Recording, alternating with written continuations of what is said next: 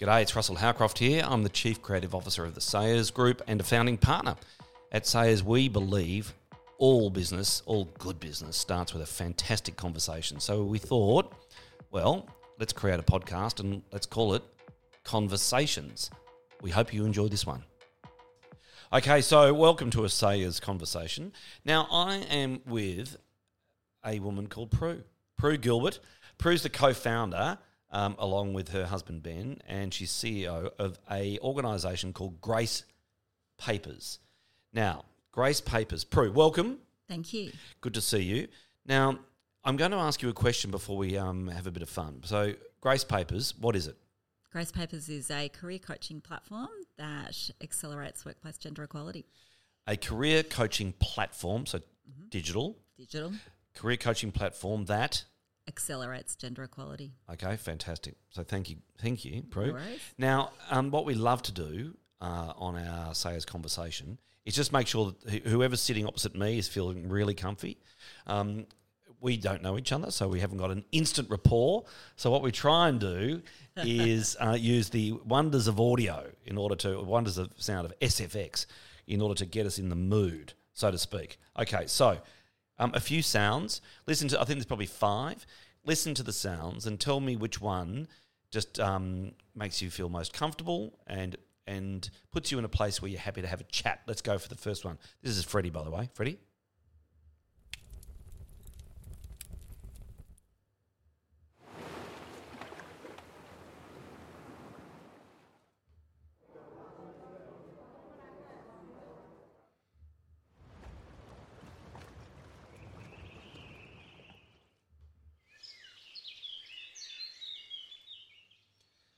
Righto, Prue. What have we got there? We've got fire, fireside, waterside, pub side, sailing, maybe, and forest.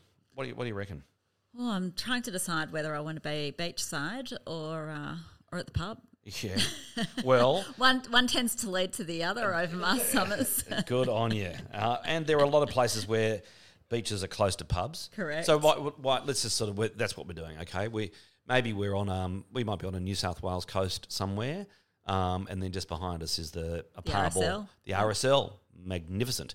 Um, or maybe we're in Queensland and there's a surf club just behind us as well. Yeah, perfect. All right. Perfect. So that's where we are. That's where we are.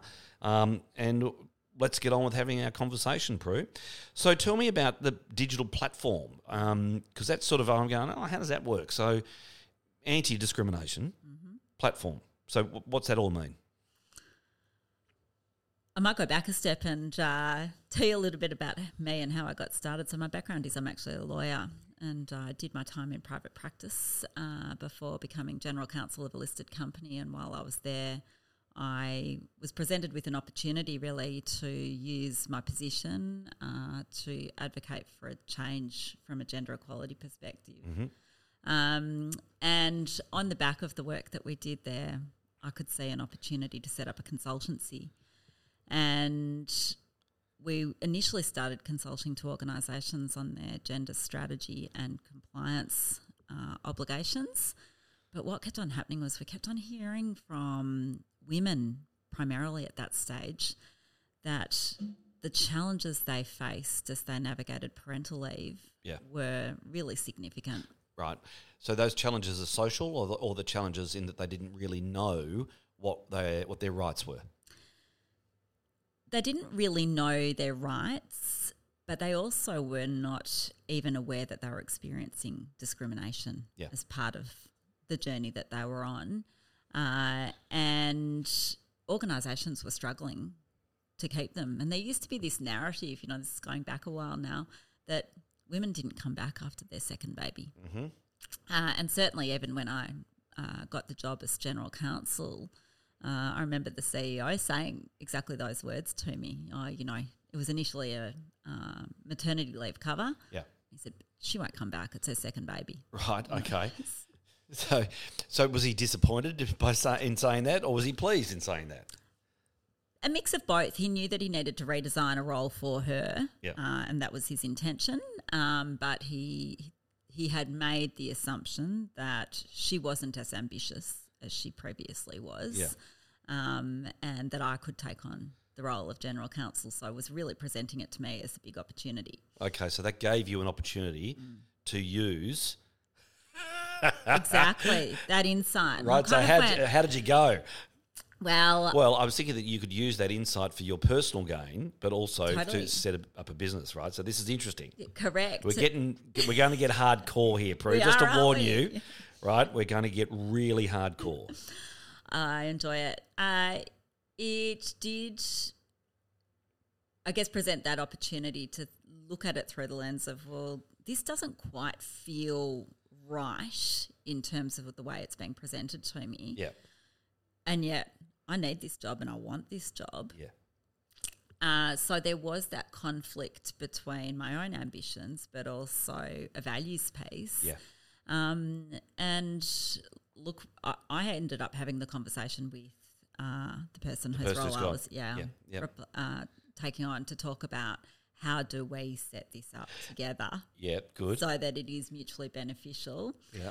and that her career aspirations were met and her financial expectations were also met as were mine and so we she ended up becoming company secretary i became general counsel Okay. And we had each other's backs the whole way through it Okay. every time there was a pay negotiation we had each other's back you know and all of those sorts of things Well So- engineered, very well done. Okay, so but that also presented to you what you what you saw as a business opportunity. Yes, eventually. Yeah. Um, it, it did come up as a business opportunity, uh, and so and that's really what we evolved into today. So I, very much in those early days, I ended up going back and getting uh, some coaching accreditation, and uh, and actually started piloting these coaching experiences on on my mates. Yeah. You know, they'd come over for either wine or Yeah. you know chocolate, depending on whether they were pregnant or not Mhm.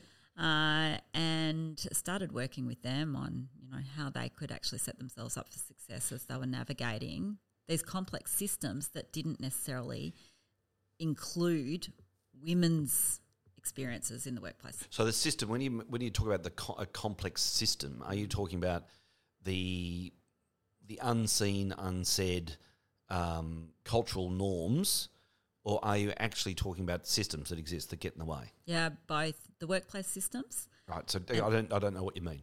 Uh, how organisations manage people, and uh, even parental leave as part of that. Yeah. So the career breaks that you have to have if you are having a baby. Yeah. So how they actually so, and one of the things which I reckon is difficult is the notion that um, all organisations are equal. Um, they're not.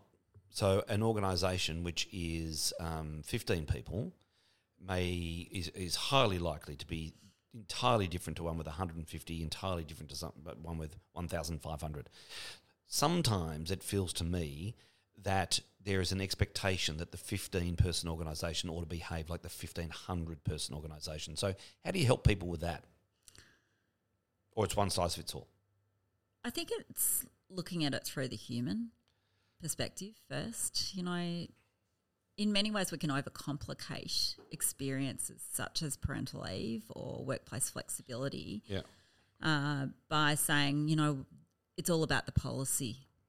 And yes, this is where you do actually have the much bigger organisations have far more sophisticated policies. You know, in the professional services space at the moment, Amazing. paid parental leave policies are a competitive advantage. Yeah, that's right. Um, yet, if we pull it back to, well, what are we actually really trying to achieve here? We're trying to recognise that parental leave and becoming a parent is a fundamental human right.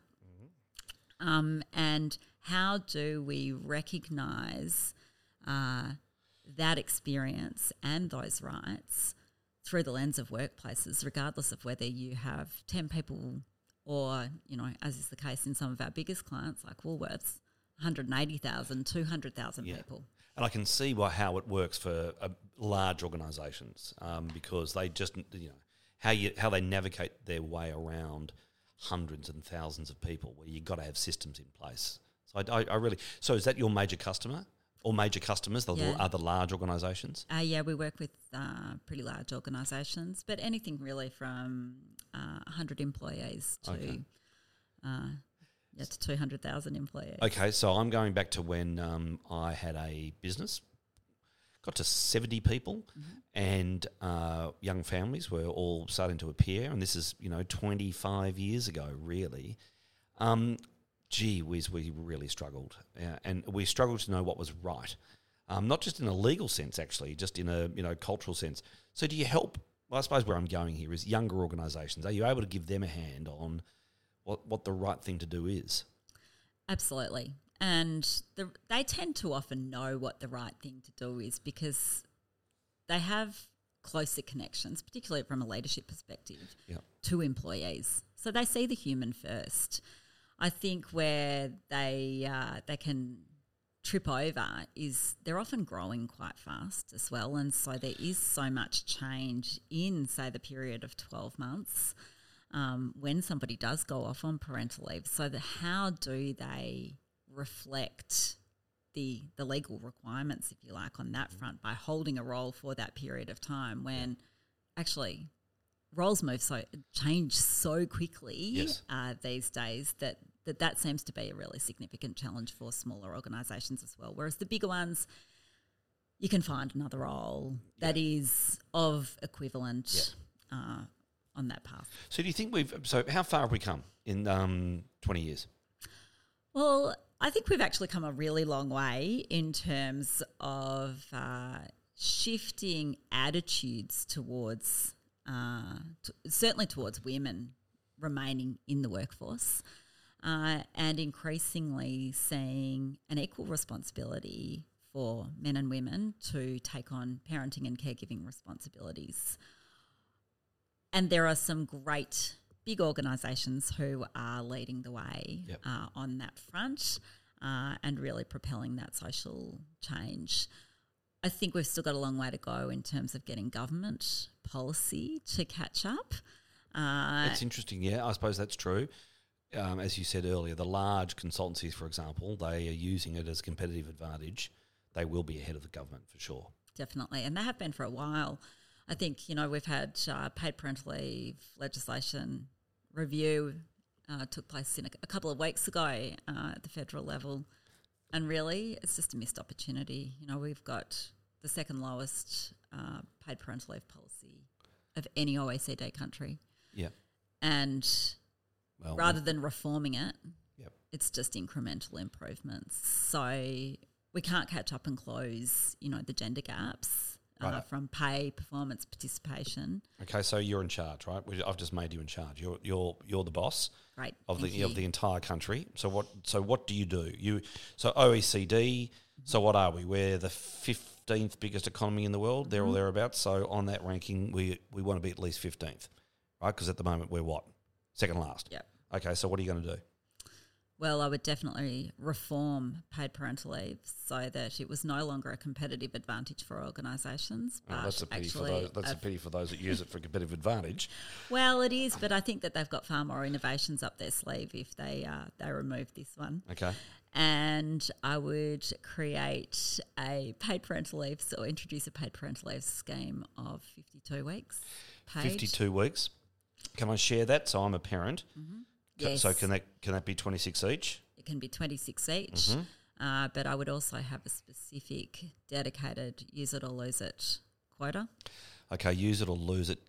For the So father. for the- so yes, it can be shared. In fact, that's what we're actually advocating for. But we know that there are significant barriers uh, to men taking up paid parental leave, even where it is is available to them. Okay, so use it or lose it. So let's just say so it's, there's 52 weeks Yep. and I can share that. Yes. So I can do 26 26 which is a choice of the parents Yes. because we're actually going to allow the parents to have a choice here. That's good Yes. news. Yes. Um, but what's the use it or use it element of the 52 weeks? We would want a component of that Why? to be dedicated for men to use it Why? because you cannot shift gender equality without uh, disrupting the status quo at the time that uh, people become parents. Okay, I'm all good with disruption. Okay, so you want to disrupt the status quo. What else are you going to do? So we're, you're the boss. Uh, you're going to get us to 15 on OECD. So, or is that it? You just do that and it's done. No, well, no. I think that's the very beginning of uh, of the way that that Uh-huh. Yeah. gets implemented. Come on. I, well, I'd have paid. Pre- I'd have superannuation payments uh, on that. During the 52 weeks off? Yep. Sure. What else? Uh, Double their salary? uh, no, I would not be doubling their salary. Well, but I got would. more costs. Who's got more costs? The, parents do. Yes, they do. But I think if they're getting paid for that period, that So goes it's a their long choice. way. Right. Okay. Yep. Yep. Yeah. Their choice, absolutely. Look, I think some of the other initiatives that are actually in play, Yeah. I would be uh, continuing with as well. The introduction of respect at work. Yep. Uh, this week, we expect to see the passing of legislation uh, in relation to the Workplace Gender Equality Act uh, that will see all organisations with over 100 employees um, have their gender pay gap published. Yeah. So the gender pay gap, it, uh, it really intrigues me, this one. Mm-hmm. In my experience, um, it doesn't matter what the, the position may be a different, a different sex, but the money's not different. Oh, yes, it is. So you have, you have to explain that to me because I, I, I go, okay, so there's a writer X, Yes. um, that, that's a $100,000 position. I don't care what the, who, you know, I don't care who they like to go to bed with. Um, you just pay $100,000. Well, and this is probably where there are two different definitions of the gender pay gap. So, uh, which uh, Right. I'm assuming So you, you- already know, but uh, let's go there. There's uh, there's the gender pay gap from a like for like perspective. Right, and it, tell me what, tell me about that. So like for like, as in position for position. Position per, for position, Right. and the law is and has been. I think we've uh, we've won this right multiple times now through different forms of legislation. Is that uh, work of equivalent value must be paid Yeah. the same? So, and I don't think most people disagree with that. It can get it can get difficult. Um, you know, like for example, talent. Um, you know, a pure talent based um, uh, position. It's, uh, it can get. I think it can get tough. However, having said that, yes, and that is precisely what should happen, and that I hope is in the main what does happen. I'd be very surprised if it's um, if it's anywhere close to ten percent where that happens. Anyway, what's the other one?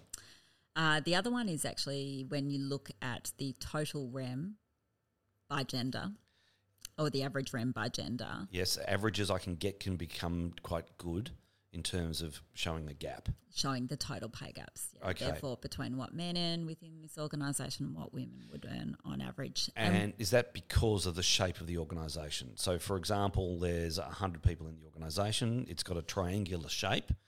Um, in the upper half, as much as anything because of legacy, there are more men there than there are women, and as a result, the average goes up for men. correct. So, it's not really a fair comparison.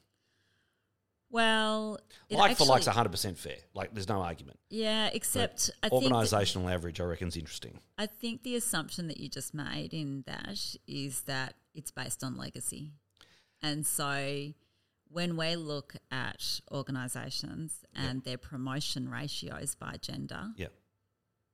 it's it's not equal. And this is where there is so much gender bias uh, that still exists within the way that uh, we evaluate and promote. I reckon it can get really tough. So I I can remem- remember being put in a position. Um, actually, it was in, in an interview, so a public position, and and I said, I'm I am one thousand percent for equal opportunity in every way, shape, and form. Until you, Prue, want my job. Totally. And this is why gender equality is so challenging, is because it's about power. That is all about power. That's right. Yeah, but I would expect you to be the same, right? You, uh, you're all for it until you see me coming after you, until you're in a position of power, and I and you're going, no, you're not having it. Well, Because in the end, it's competitive, isn't it? And in the end, it's a triangle, and a triangle means as as as you go up every line, there are less people. But I think So someone wins and someone loses. and, but that's only looking up through your own lens. You know, when you're building your team, Yeah, presumably you want that team to be the highest performing team Of course. that you can develop. of course. If there is gender imbalance in there, Yeah, you're unlikely to be leveraging uh, or accessing Totally right. the top talent. Could not agree with you more. So, and this is where I guess our workplace systems have not evolved enough uh, to enable women Yeah. to continue So- accessing. I'm all for positive discrimination too, by the way, just so that we've got that on the table as well. Yeah. So, I, uh, what I think is really interesting, if I may, I think that the D, the D and I world hasn't done enough communication on it is economic. It is economically to your benefit to be a DNI person, DNI organisation, to have DNI running through your veins. It makes you money. Do you agree with that? No, do you, not do you agree with it that it makes you money? Do you agree that we haven't done enough to promote that? Or maybe you don't agree with me. You think it is just about society, or I think it's actually about running a better organisation. I think it's about running a better organisation. I think uh, there is so much research, and you know, it is effectively indisputable Right. that gender equality within your organisation produces better financial outcomes. Right. So And it's I often indisputable. I often start, you know, these conversations with leadership leadership teams saying it's indisputable, and we all agree with the business case on this, right? Yes, yes, yes, yes. And then I'll flick to the next slide that actually shows the way they're measuring, um, you know, and promoting uh, women and men within their organisation. Yeah. We call it the gender jaws. And I'll say, but actually, we also don't believe in it. Yeah. You know, so we believe in the theory of it, but we don't believe in the practice of it. Yeah. So when you when you are um, coaching, Mm-hmm. do you actually say so? Let's not confuse the conversation with actually action. And so here are the Mm. Acts. Here are the acts that you need to embark on. So give us a bit of a clue. Well, not a clue. Tell us what the acts are. Yeah, well, I think the first thing is actually looking at the right data. Uh, so, so often organisations will say, we've got a target from a gender equality perspective. Great, awesome. And often you'll hear that 40, 40, 20, you know, so we'll. Yeah, heard it. And all that happens though is we never actually look at the 40 and 20. We only ever look at how we're tracking from a women perspective in leadership and we just focus on celebrating, oh, we've gotten to 35% women. We've gotten to 38% women. Yeah, but we don't want to celebrate blokes losing their job, though, do we? No, but you need to actually look at the evolving gender ratios uh, by promotion level in order to understand what's actually going on Yeah. from a bias perspective behind the scenes. And when you actually start to do that, Yeah. you start to find that you've got a whole lot of talent trapped in part time roles that are not reflective of capability or potential, um, and usually very gendered. Um, you've got yes, concern. No, keep going. Come on, throw it out. Hit me with it. so if, let's say you and I um, wanted to join the Viennese Orchestra, Mm-hmm. so what we would have to do in order to join the orchestra is audition behind a curtain. Mm-hmm. Do you think we need to get to that point? No, I don't. I um, I have more faith in humans that, in terms of educating them around exactly what you said before, the you know the case for gender equality, The financial case. the financial case, but also the safety case, you know. And I think this is where we're actually seeing uh, leaders' ears prick up. Uh, historically, they'd say, "Yeah, yeah, yeah, the business case, get it," but Did they, did they really don't really care for it. No, well, the, You know, business, I the business cases be about minimising risk. Right? Well, or I'm talking about the financial case, as in yep. more growth and better revenue, better revenue, Yeah. better profit. because in their minds they're thinking, well, but I actually did the recruiting, and I think I have found the best people for this role. You know, you're kind of drilling down onto an individual who's got an all male team. Yeah. If they've done the recruiting, that that's really what they're thinking. But we are increasingly seeing uh, leaders uh, more attuned to their personal reputational risk Mm-hmm. by having, let's say, an all male team Yeah. uh, or a very small minority of women as part of their team, and uh, the potential exposure to sexual harassment, Um, So they're probably less concerned about the discrimination element, to be perfectly frank, unfortunately, even though, you know, it's significant and contributes to that financial piece. Um, but I think they look back and, you know, we, we can sit there and, and quote, you know, do you want to be the next AMP? AMP? Do you, and managing that level of risk or, you know, the Dyson Heydons of this world. Um, there is less tolerance for inappropriate behaviour. And I think the real shift uh, that has come over the past four years is we actually believe women's lived experiences of sexual harassment, Yeah. discrimination Yeah. in a way that we never did before. Yeah, yeah, uh, for sure. Now, I um, I pitched an idea to the ABC to make a TV show. It's a while ago now, and um, it was called Walking with Statues. The whole idea being that uh, you could go for a walk around a city, and there will be statue X, Y, and Z, and each of those statues would have a story to tell. The theory being, if you've got a statue, then you've done something that's interesting. How do you reckon I'd go pitching that to you? Well, I do sit on a board where we are looking at, uh, we've looked at the number of statues of women uh, across Victoria and uh, now across Australia, and it is atrocious. So, the history uh, of significant people uh, represented, you know, in Victoria Yeah. is represented representative solely of men. Yep. Um, so yeah, not terribly well at the moment. No, no, no. I'm, I, I, I don't think I'll try and pitch it again. No. Because one thing I know for certain, the ABC ain't going to buy it now. That's absolutely for certain. I was um, reading an article about concussion a couple of weeks ago, and um, a headmistress in um, Sydney, she said, "We love everything about the AFL." Apart from how dangerous it is, and they're not playing it there. It's an all-girls school. They're not going to play footy there anymore. So you, you're involved with AFLW, I think.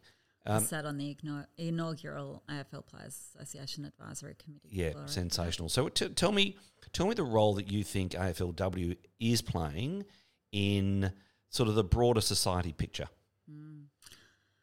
I think AFLW culture is awesome. Yeah, It's inclusive. It is representative of so many diverse groups, um, and it's really fun. Um, we've got three kids. I've got two sons who play AFL, and I've got a daughter who plays AFLW, and you know they're sort of eleven and twelve. The girls uh, in her team, and it is just fun. But it is it's every body shape. It's um, you know it, it's not just your type A personalities who um, or your traditional you know footy jock who uh, who is playing AFL, and I think that that is wonderful for sport um, and sport has a unique opportunity to lead on inclusion uh, in our country.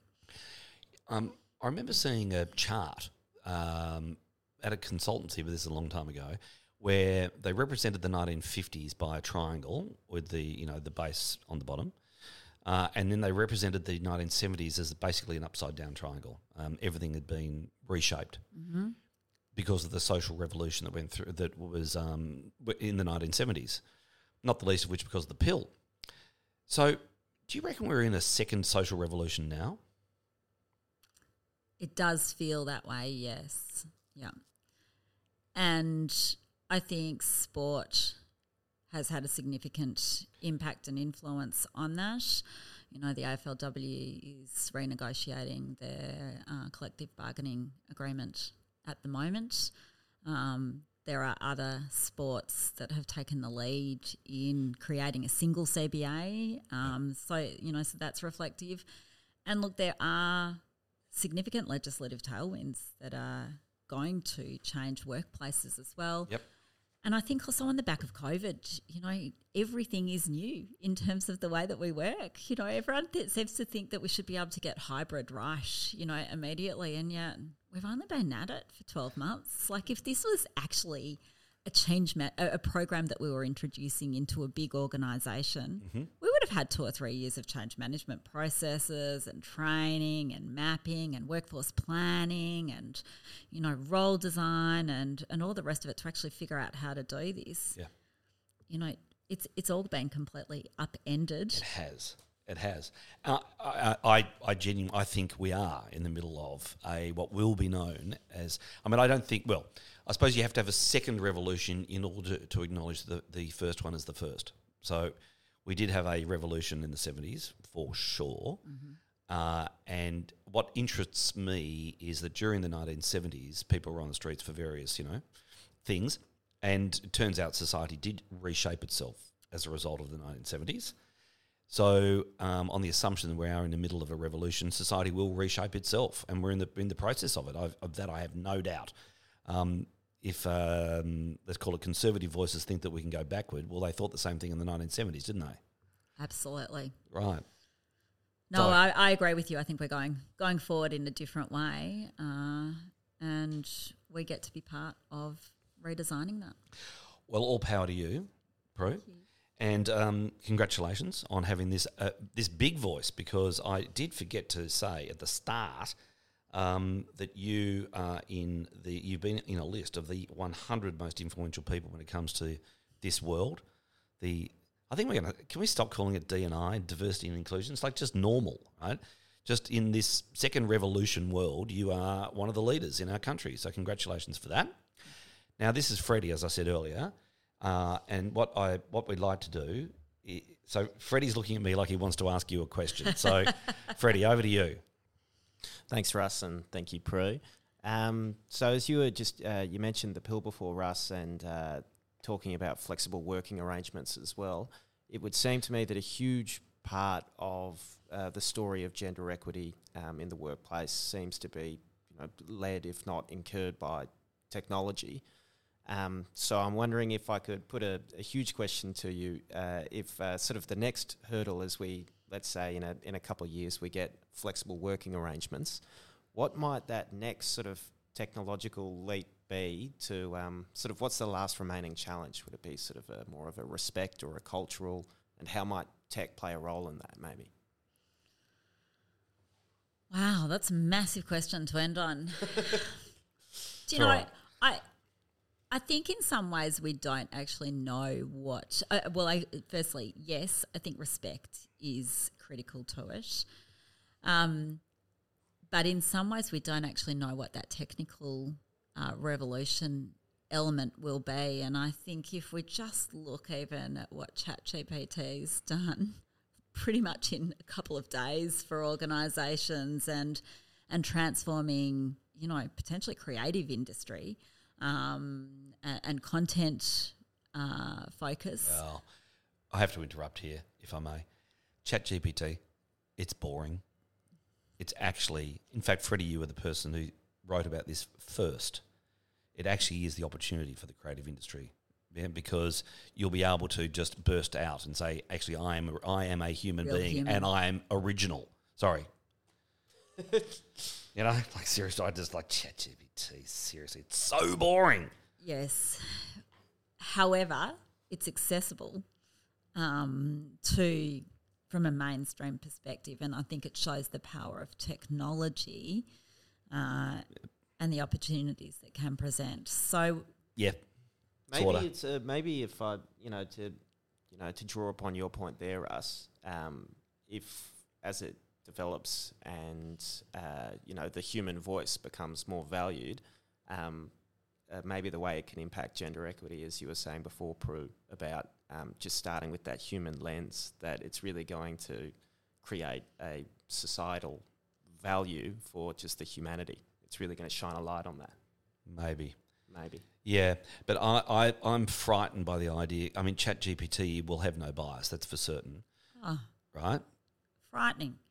The the degree of you know bias in all of AI Mm. is deeply concerning. But I think going back to uh, to that question too, and it prompted me to reflect on um, you know what's happened in the UK. So the UK introduced about three years ago uh, transparency legislation around the gender pay gap, and uh, somebody created a bot so that every time on International Women's Day, uh, a leader from an organisation tweeted about Yeah. their gender equality, Yeah. that bot tweeted their gender pay gap. Yeah. So It's so know- it, it just the gender the pay gap thing. It really does interest me because if you're the, if you're a boss, part of part of part of what you're trying to do is actually get the best talent you can for the least amount of money. yes, Right, you I guess. Yeah. Well, you are. You're trying to do a deal. Yes, but if you know that uh, you have It doesn't. up- it goes both ways. It goes both ways. If if I'm replacing a position that was held by a woman, part of being a good boss is get that position replaced by someone even more talented and pay For them less less. money. That is part of doing a good. That's part of. So it, it, it interests me so much. Is it, does a workplace exist for the workers or for the shareholders? both. Can't have one without the other, can you? Oh dear. so, but let's go back to the. I mean, we might be upending capitalism Mm. by the end of this conversation. hey, I, be, I I do believe in the notion of let's you know it, we used to call it triple bottom line, triple Yes, bottom line, right? Same thing, right? It's the same thing now.